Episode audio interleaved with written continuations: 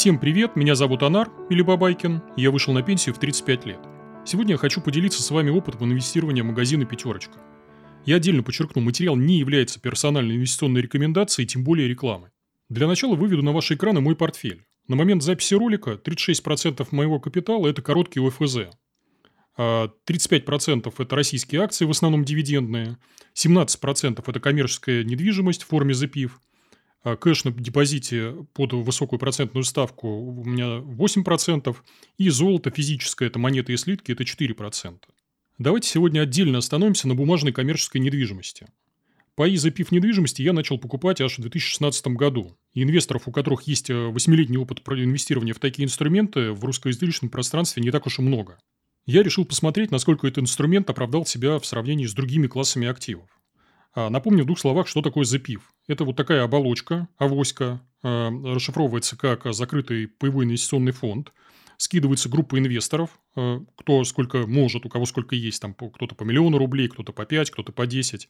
на эти деньги покупается объект недвижимости, в основном это такие магазины, как «Пятерочка», «Перекресток» и так далее. Объект ставится на баланс фонда, и дальше у пайщиков появляется возможность получать рентные выплаты. У меня сейчас в портфеле 4 э, фонда. Это активы 1, 2, 5 и 10. И э, с каждым фондом была отдельная история, отдельные приключения, разные доходности. Про каждый из этих фондов хочется поговорить, соответственно, отдельно. Начнем мы с фонда актива 1. Это первый фонд актива, и мой, соответственно, тоже. Доход э, с него я начал получать еще в начале 2016 года. А, имущество фонда – это супермаркет «Пятерочка», который находится в подмосковных Люберцах на Октябрьском проспекте ежедневно супермаркет посещает около полутора тысяч человек.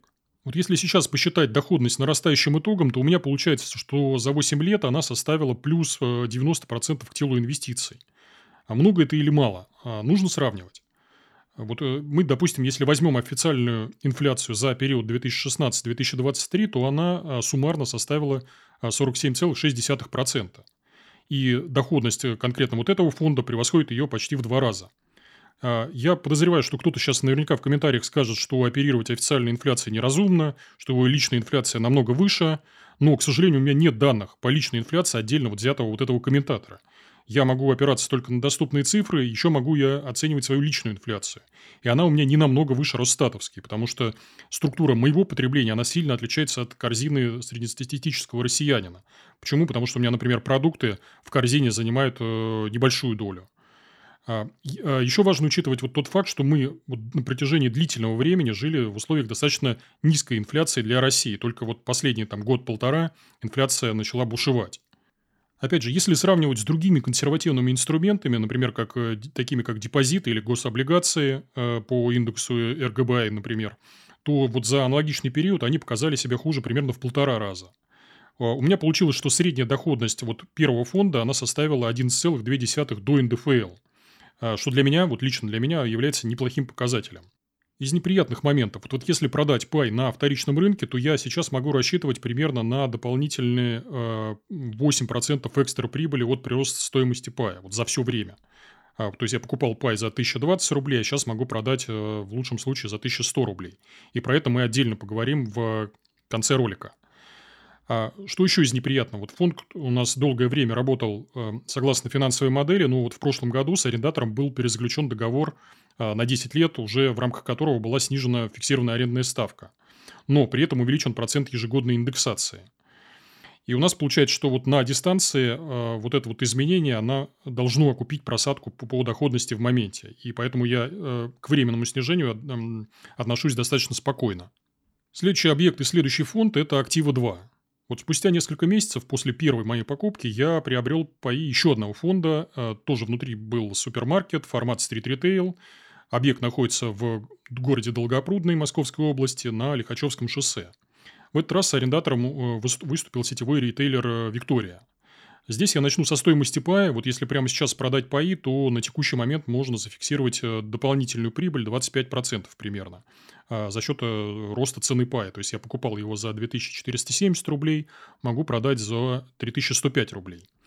Здесь с арендатором а, объекта возникла достаточно нетипичная ситуация. Вот у нас сеть Виктория, она в свое время была выкуплена компанией X5 Retail Group, однако вот конкретно этот объект, он не вошел в периметр сделки. Почему? Потому что был запрет от Федеральной антимонопольной службы. И у нас в Долгопрудном доля вот рынка X5 Retail Group, она уже э, достигла положенной законом 25%, 25% и, соответственно, не могла превышать вот это вот значение. А как э, получилось выйти из ситуации? То есть, один из учредителей Виктории принял на себя обязательства по договору и э, продолжил выплачивать арендную плату, а пайщики, соответственно, получать доход. И это приятно. А с арендатором заключили долгосрочный договор аренды, но сейчас вот э, коллеги из актива, они рассматривают какие-то более выгодные варианты, возможно, что-нибудь подвернется. Еще фонд прирос новым арендатором, то есть на прилегающей территории к супермаркету вскоре должен появиться автосервис, и он, скорее всего, повысит показатели доходности. Теперь по цифрам. Вот у меня э, на текущий момент инвестиция нарастающим итогом уже окупила себя полностью. Э, то есть доходность получается 104,4% за 7,5 лет владения паями фонда. А если смотреть на среднегодовую доходность, то на горизонте вот тех же 8 лет она составила примерно 13,4 э, до вычета НДФЛ. А, смотрите, значит, на сегодняшний день у меня арендный поток продолжает поступать, поэтому, опять же, расставаться с фондом из-за каких-то временных сложностей а, с отдельно взятым якорным арендатором я не вижу смысла. Следующий фонд – это «Активы 5». Объект фонда – это торговый центр, расположенный на въезде в подмосковный Егорьевск. Здесь якорным арендатором выступает федеральный ритейлер супермаркет «Лента». Вблизи у нас торгового центра расположены автомобильные ЖД-вокзалы, и объект посещает порядка 1600 человек в сутки. А у меня с данным фондом отношения скорее сложились провально, не так гладко, как с предыдущими двумя. Почему? Потому что вот по ряду причин, вот ПАИ Актива 5 я приобрел только в середине 2018 года на вторичке. А сам же фонд был сформирован в августе 2017 года. И, как оказалось, я выбрал не самую удачную точку входа. В 2023 году э, у нас в связи с новой политикой ленты по оптимизации расходов э, с ритейлером заключили новый договор с его снижением арендной ставки аж на 30%. А коллеги из актива объяснили, что был здесь риск потерять якорного арендатора, поэтому управляющая компания вынуждена пойти была на такой радикальный шаг. Однако управляющая компания планирует отыграть на дистанции эту просадку за счет ежегодной индексации и увеличения числа арендаторов. А посмотрим на цифры. То есть, у меня в течение пяти с половиной лет э, этот фонд э, принес мне в среднем, приносил, эм, получается, 9% до НДФЛ. Здесь более скромный результат по сравнению с другими фондами, и у меня вот на сегодня доходность накопленным итогом, она составляет 53,9. Но, тем не менее, вот опять же, как видно на графике, это все равно более выгодное вложение, чем если бы я, например, инвестировал в гособлигации или депозиты. Если говорить про прирост стоимости пая, то покупал я его за 816 тысяч рублей, а продать их можно лишь за 657 тысяч рублей. То есть, здесь потеря на разнице аж составляет аж 19,5%. Но, опять же, я выходить из фонда пока не планирую и думаю, что вот э, на дистанции можно попробовать сгладить вот эту вот неудачную точку входа. Это был пример провальной инвестиции, в моем понимании. Сейчас другой пример, э, наоборот, наиболее удачной инвестиции. То есть, у нас здесь фонд э, «Активы 10». Паи данного фонда я приобрел почти 5 лет назад. Это был апрель 2019 года. А, считаю очень удачным вложением, потому что это один из лучших фондов актива. То есть, здесь цифры совсем другие. А, имуществом фонда являются два помещения. Они расположены на первом этаже торгового центра «Парк 11». Это Тимирязевский район города Москвы. А, соответственно, там есть супермаркет «Перекресток» и магазин авто, автозапчастей «Автомаг». А, рядом у нас ЖД-вокзал, станция метро Дмитровская, жилой спальный район, стабильный трафик покупателей. И ежедневно у нас на объекте порядка 3400 человек. Если говорить про цифры, то среднегодовая доходность паев она составила 12,7 до НДФЛ, а накопленным итогом 63,7. В стоимости пай прибавил рекордные 33,4%. Покупал я его за 380 тысяч рублей примерно, а продать могу э, за 507 тысяч рублей примерно. Мне здесь немножко повезло. Почему? Потому что у меня большая часть капитала запаркована именно в активы 10. А, Еще у меня приличная доля в актива 1 и чуть меньше, то есть даже, наверное, намного меньше в актива 2 и 5. То есть если бы я бы равными кусками заходил, то цифры у меня по доходности получились бы более скромными. А, теперь давайте попробуем сравнить среднегодовые доходности всех инструментов. У нас инфляция в России за последние 6 лет, э, официальная инфляция, подчеркну, составила в среднем около 6% в год, доходность депозитов 7,4%, доходность гособлигаций по индексу РГБА 8,1%, э, доходность коммерческой недвижимости от 9 до 13 0,4% в зависимости от отдельно взятого фонда. Еще раз подчеркну, у меня только фонды актива 1, 2, 5 и 10. Цифры могут у других инвесторов отличаться. Я еще люблю читать денежный поток в относительных цифрах. У меня вот есть данные, например, за последние года 4. Я подбивал э, циферки. У меня в 2020 году было небольшое снижение на 5%. Потом в 2021 году был рост денежного потока на 14%, в 2022 году рост на 9%, в 2023 рост на 8%. Кто-то из коллег может сказать, что мои инвестиции, они оказались скорее провальными. Я э, с этим утверждением не согласен и попробую объяснить логику. То есть, вот э, логику, которую я вижу у себя в комментариях, то есть, мне подписчики оставляют комментарии разного рода. Э, я попробую каждый из этих аргументов сейчас парировать. Вот, допустим, один из распространенных комментариев, что взял бы, лучше бы купил бы квартиру или машину, э, такая инвестиция за эти же годы э, удвоилась бы, да. Вот в моем случае, коллеги, не лучше. Объясню почему. Вот я живу с капитала, и мне критически важно получать на счет наличность на ежемесячной основе желательно. У меня рентный поток от сдачи какой-нибудь вот среднестатистической квартиры около метро, однушка там или студия, он бы был бы в 2-2,5 раза меньше на вот вложенный капитал. А при этом вот в этот виртуальный рост стоимости квартиры я не могу намазать на хлеб. То есть, у меня нет возможности там раз в месяц продавать по квадратному сантиметру, менять это на деньги и на эти деньги жить. Плюс это, конечно же, крепость задним умом. Вот возьмем э, Э, дату там, начала 2024 года. Если у вас уверенность, что вы, например, запаркуете 10 миллионов рублей в какую-нибудь однушку, и будет, если у вас уверенность, что через 8 лет эти инвестиции обязательно удвоятся. У меня такой уверенности нет. Следующий аргумент, который я часто встречаю в комментариях, э, э, звучит следующим образом. Вот вы сами говорите, что лишние посредники в цепочке множат риски. И что вроде как правильнее покупать объекты напрямую. Я, коллеги, согласен с этим тезисом, но в моем случае этот вариант невозможен. Объясню почему. У нас недвижимость, она всегда продается крупными лотами. То есть, с моим капиталом я не могу обеспечить диверсификацию на должном уровне. Вот представьте себе портфель, допустим, у вас есть круглая сумма, там 100 миллионов рублей. И вам нужно 20% этого портфеля запарковать в недвижимости. То есть, у вас на руках остается 20 миллионов, и вы выходите на рынок и задаетесь вопросом, а что вообще можно купить на них. Либо это будет какие-нибудь две однушки у метро, если говорить про Москву, либо это будет какой-нибудь небольшой ГАП, готовый арендный бизнес. А, берем, представляем себе портфель инвестора в 10 миллионов рублей. Это тоже внушительный по российским меркам портфель. И такой инвестор берет, э, пытается, точнее, брать коммерческую недвижимость.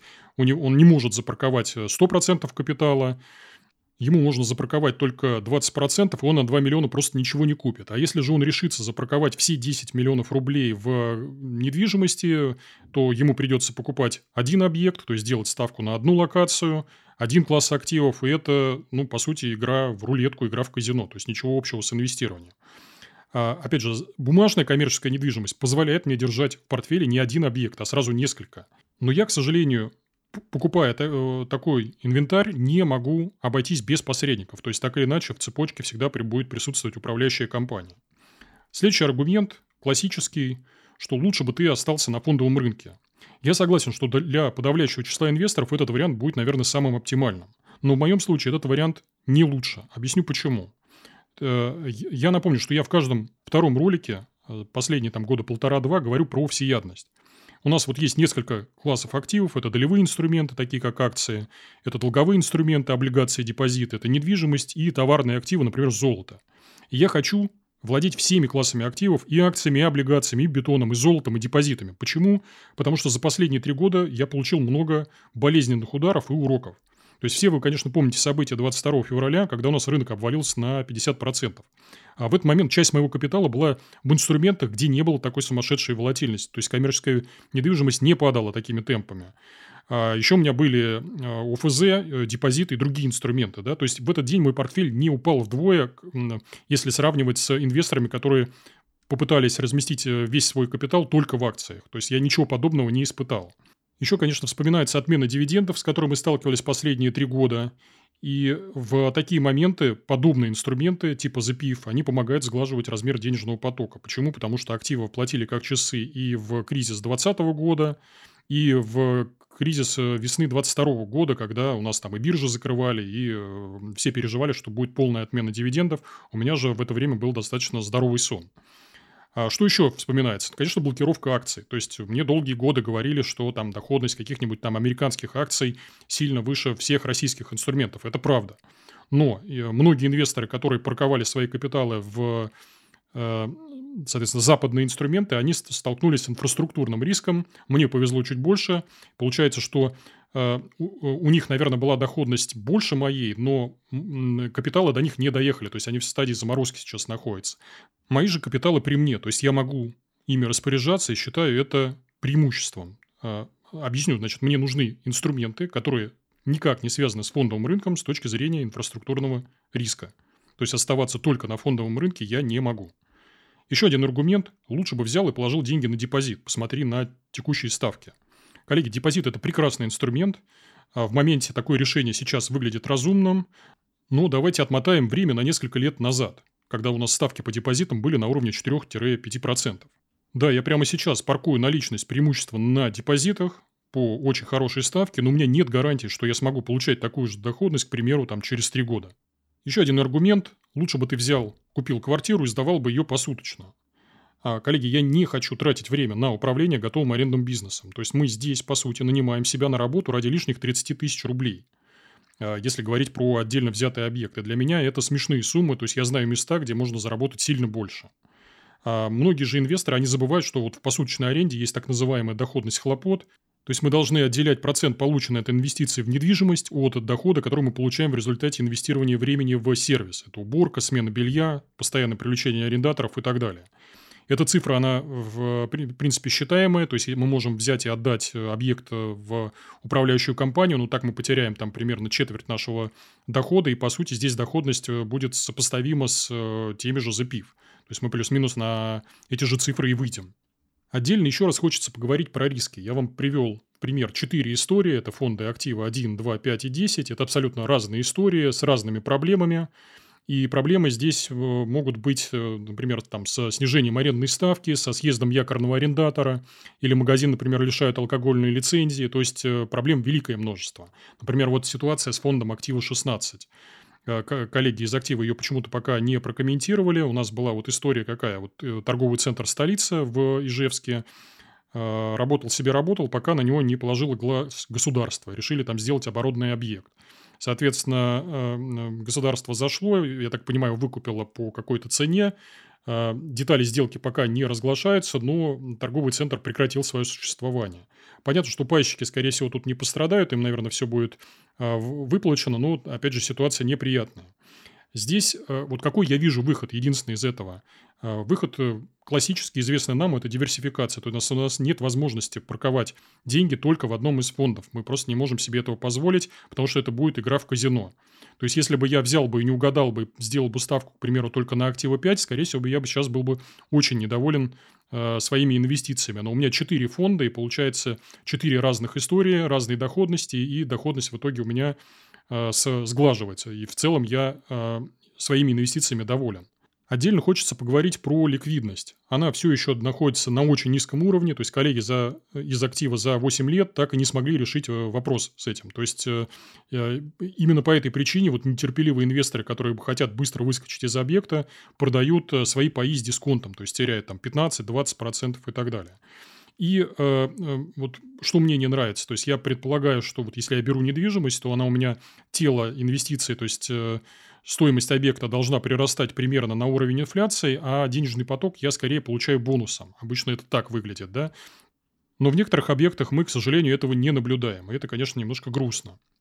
А, мне задавали и другие вопросы э, в комментариях. Например, вопрос следующий. Рассматривал я э, другие инструменты, э, запив недвижимости? Да, рассматривал, но не, ничего нового не покупал. И, опять же, задавали вопросы, почему я не покупаю новые фонды актива. Объясню. Вот у меня паи, они занимали достаточно большую долю в моем портфеле. И мне нужно было на последние там 3-4 года разбавлять портфель другими классами активов. И акции России в вот последние несколько лет для меня, лично для меня, были, выглядели намного более привлекательными. Особенно вот в моменты паники, когда я формировал портфель в 2020 году, покупал на самых низах очень неплохо заработал. И в 2022 году, когда отдельные истории типа Норникеля мне удалось а, купить за достаточно смешные деньги. Да?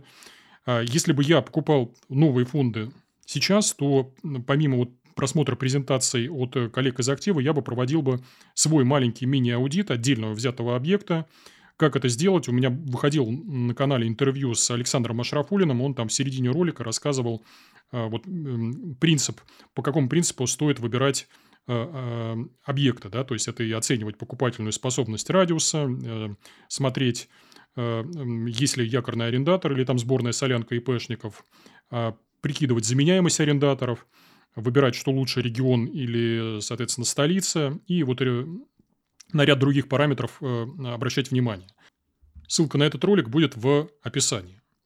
Ну и э, в завершение, наверное, хочется сказать, кому не подходит Э, такие инструменты, в первую очередь, они, наверное, не подходят, как вы уже поняли, обладателям небольшого капитала. Почему? Потому что если, например, ваш капитал, там, не знаю, 1 миллион рублей, 2 или 3, то у вас должную диверсификацию не получится построить, потому что вам недвижимости нельзя парковать 100% капитала, у вас, у вас из этого миллиона остается, к примеру, там, я не знаю, 20 или 30% капитала, вы просто э, больше одного объекта купить просто не сможете физически.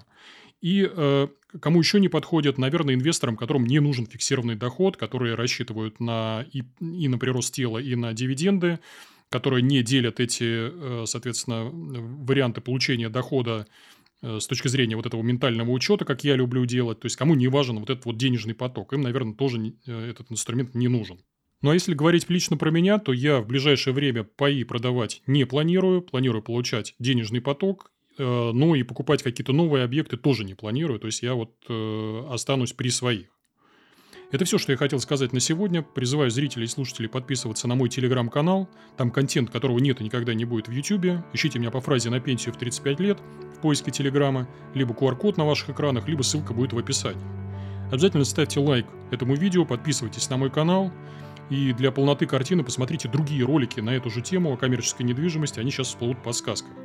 Еще у меня есть две книги. Одна из них называется «На пенсию в 35 лет», вторая «Fuck you money». В книгах я попытался обобщить весь свой опыт, рассказал все, что знаю. Книги написаны максимально доступным языком, проглатываются за один вечер, стоят копейки 176 рублей. Есть электронная, бумажная и аудиоверсия. Это все. Надеюсь, выпуск был полезным. С вами был Бабайкин. Всем пока.